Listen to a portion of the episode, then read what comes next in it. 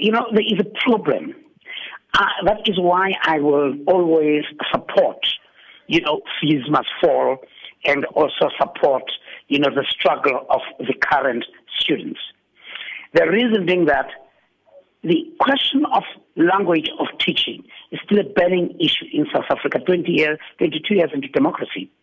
We have not, as the Department of Education, taken a decisive you know, decision on exactly what is it, how do we want the issue of language to be handled. And there are people who are still defending Afrikaans who have gone into extent of even wanting to attack black students in Pretoria, in, in Pretoria for fighting against the use of Afrikaans as a medium of instruction. Now, let's go back to the policy as in Model C schools.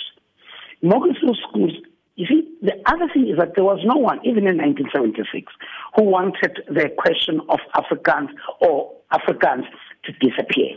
But it was only going to be taught as a language like you teach Zulu, Sotho, Xhosa, or any language.